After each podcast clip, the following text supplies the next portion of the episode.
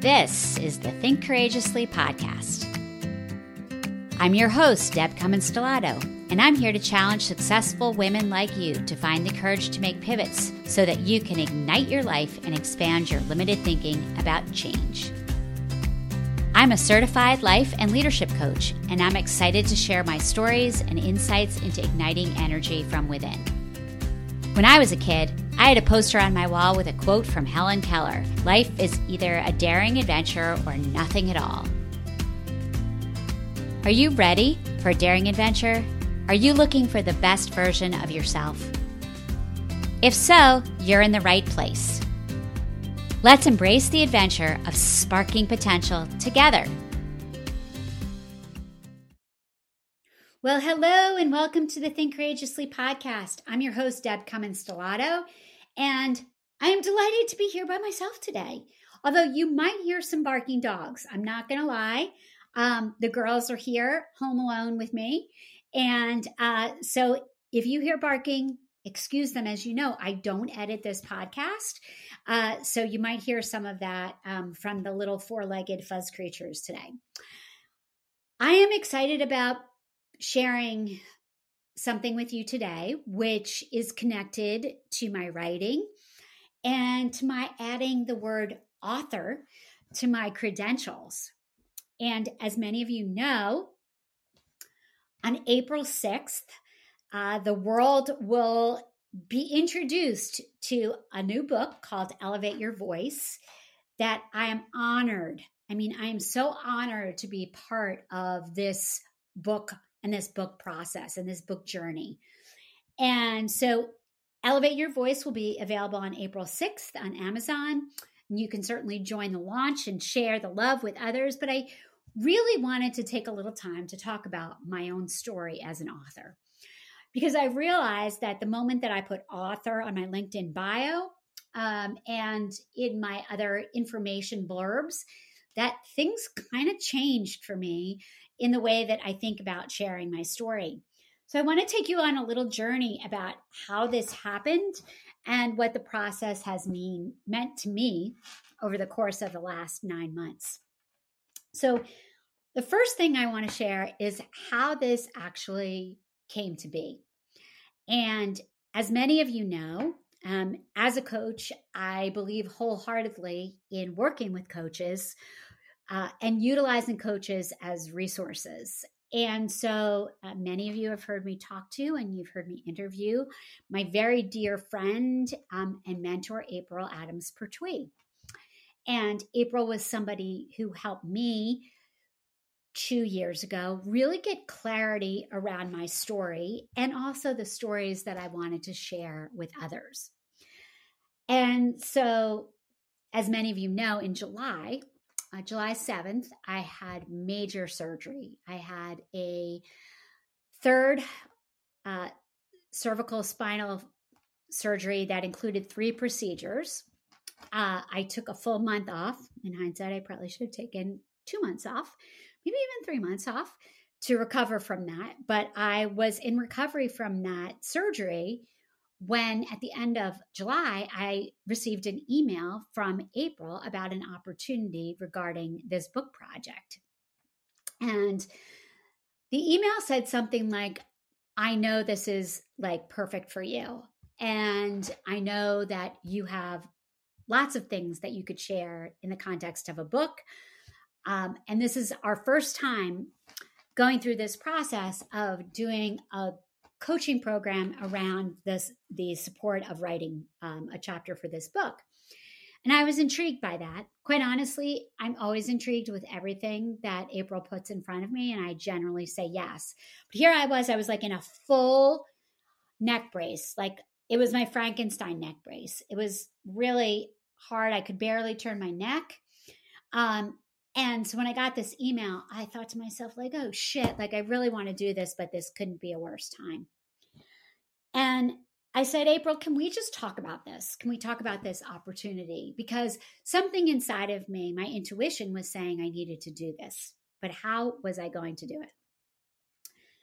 And so she and I had a call and we talked about it.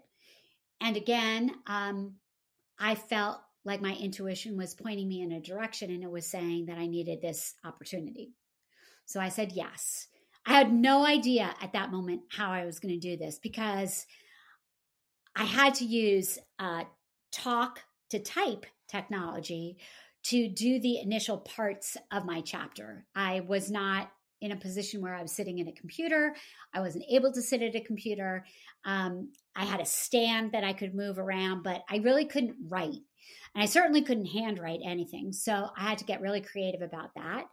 And I had to take a step into becoming part of this book writing community when I was 100% not myself, when I wasn't feeling well, when I was looking scary, when I was feeling scared.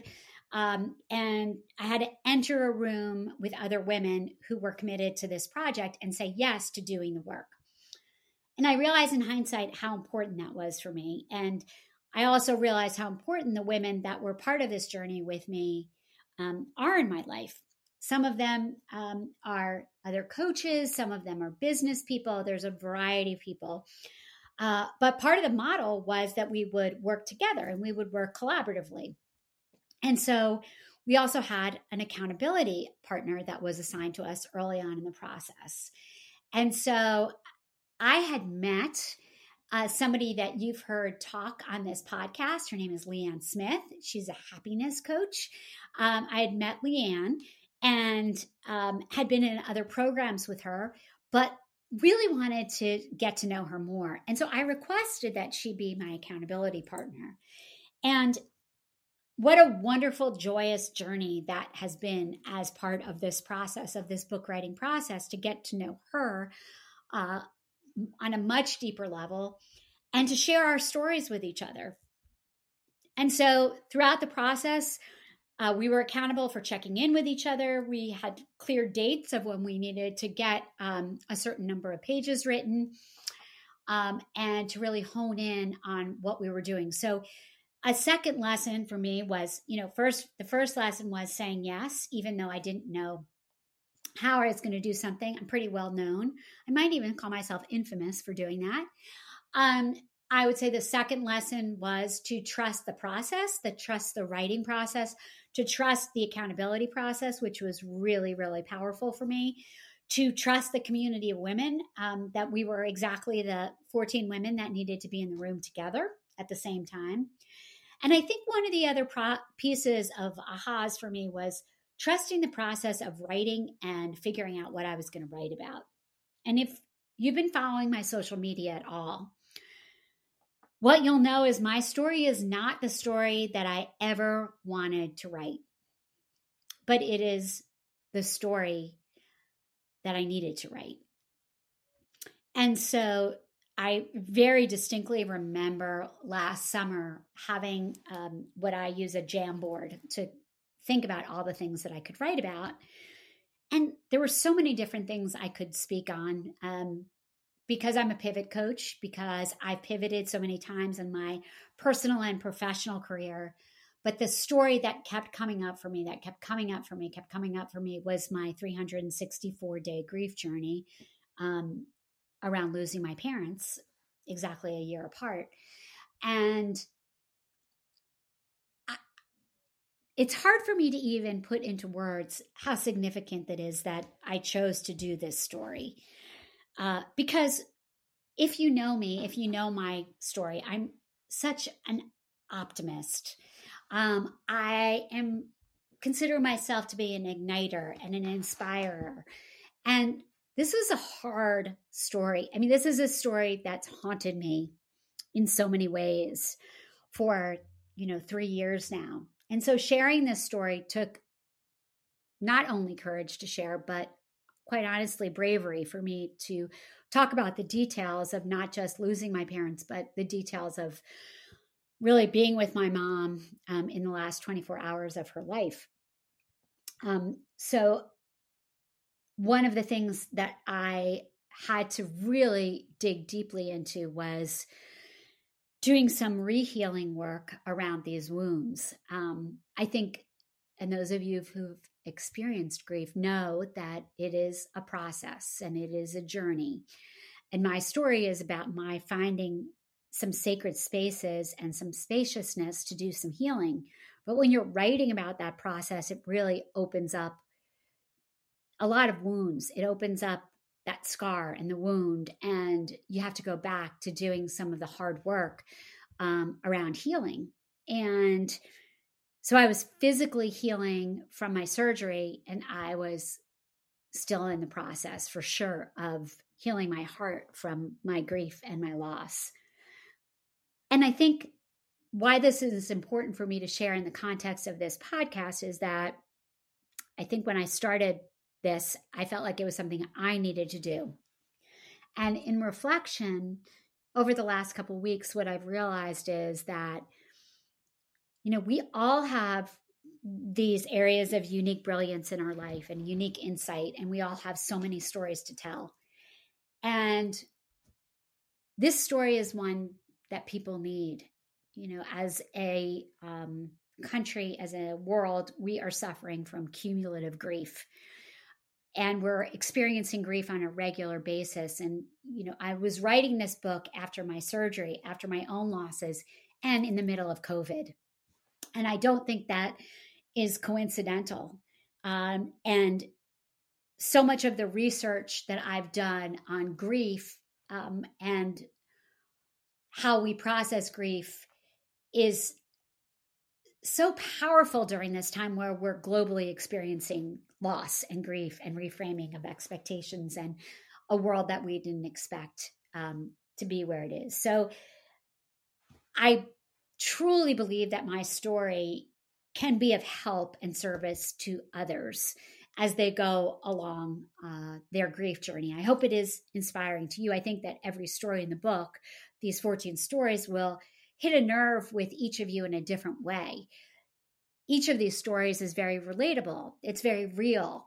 I think you're going to be in a place of empathy and rawness as you read this book and as you read the stories of these courageous women who've shared their story in service to elevating other people's voices. So, you know, that process of looking at your story, of narrowing down what it is you want to talk about, was pretty significant for me. And committing to going through the process and finishing the process was something that was also incredibly important to me. Now, here's something you may not know about me. My daughter knows this about me, but not everybody knows this about me, which is that I'm a really good starter and not always a great finisher. And so committing to and completing this chapter has been really affirming for me in that I can continue to do hard things and I can finish doing hard things. And you can continue to do hard things and you can finish hard things. And that's such an important message for me to share. During this experience, actually, our first drafts were due on the third anniversary of my mom's passing. And, you know, I still can't read my own chapter without losing it, without crying. And so the experience of submitting, hitting the send button on that day, was a whole other component of this experience that I didn't plan for, that I didn't expect, but that I did. Like, that I did, and I did it courageously, and I let it out into the universe, and I opened myself up for the reaction of other people to read and to give me feedback on.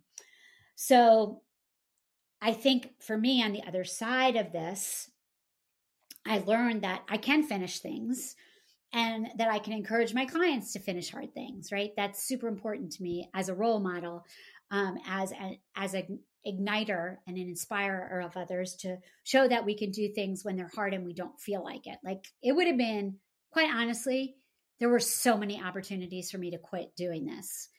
There were so many opportunities, and I could have gone back to so many excuses that I have used in my past before doing the deep work on myself through coaching that I've done. So I'm super proud of myself for freaking finishing this thing and for staying in until the end in terms of the marketing and the sharing and the selling. And, you know, I 2 weeks ago, I got an email from somebody who has a podcast about grief. And it was somebody who asked me to be on the show. And I said yes. And that was another hurdle that I had to get over because, you know, I didn't know if I really wanted to talk about this anymore, quite honestly.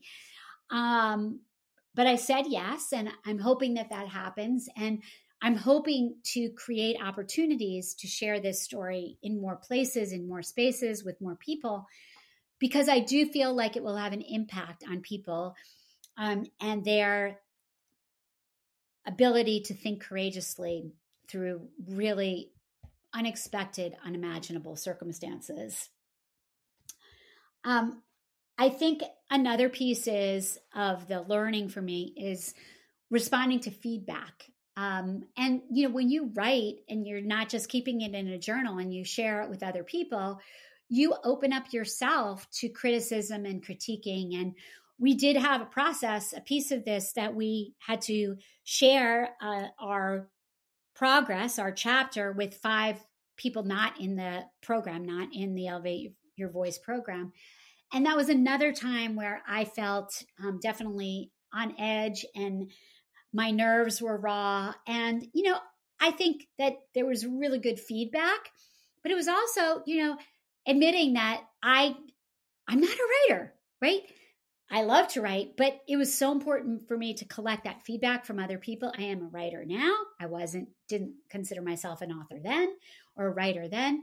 And so opening myself up to feedback was challenging. And to be honest, you know, I'm not in a place these days where I get or receive a lot of feedback from others because I have my own business. I'm not getting a performance review. I always ask for recommendations and testimonials, and all of those feel really good.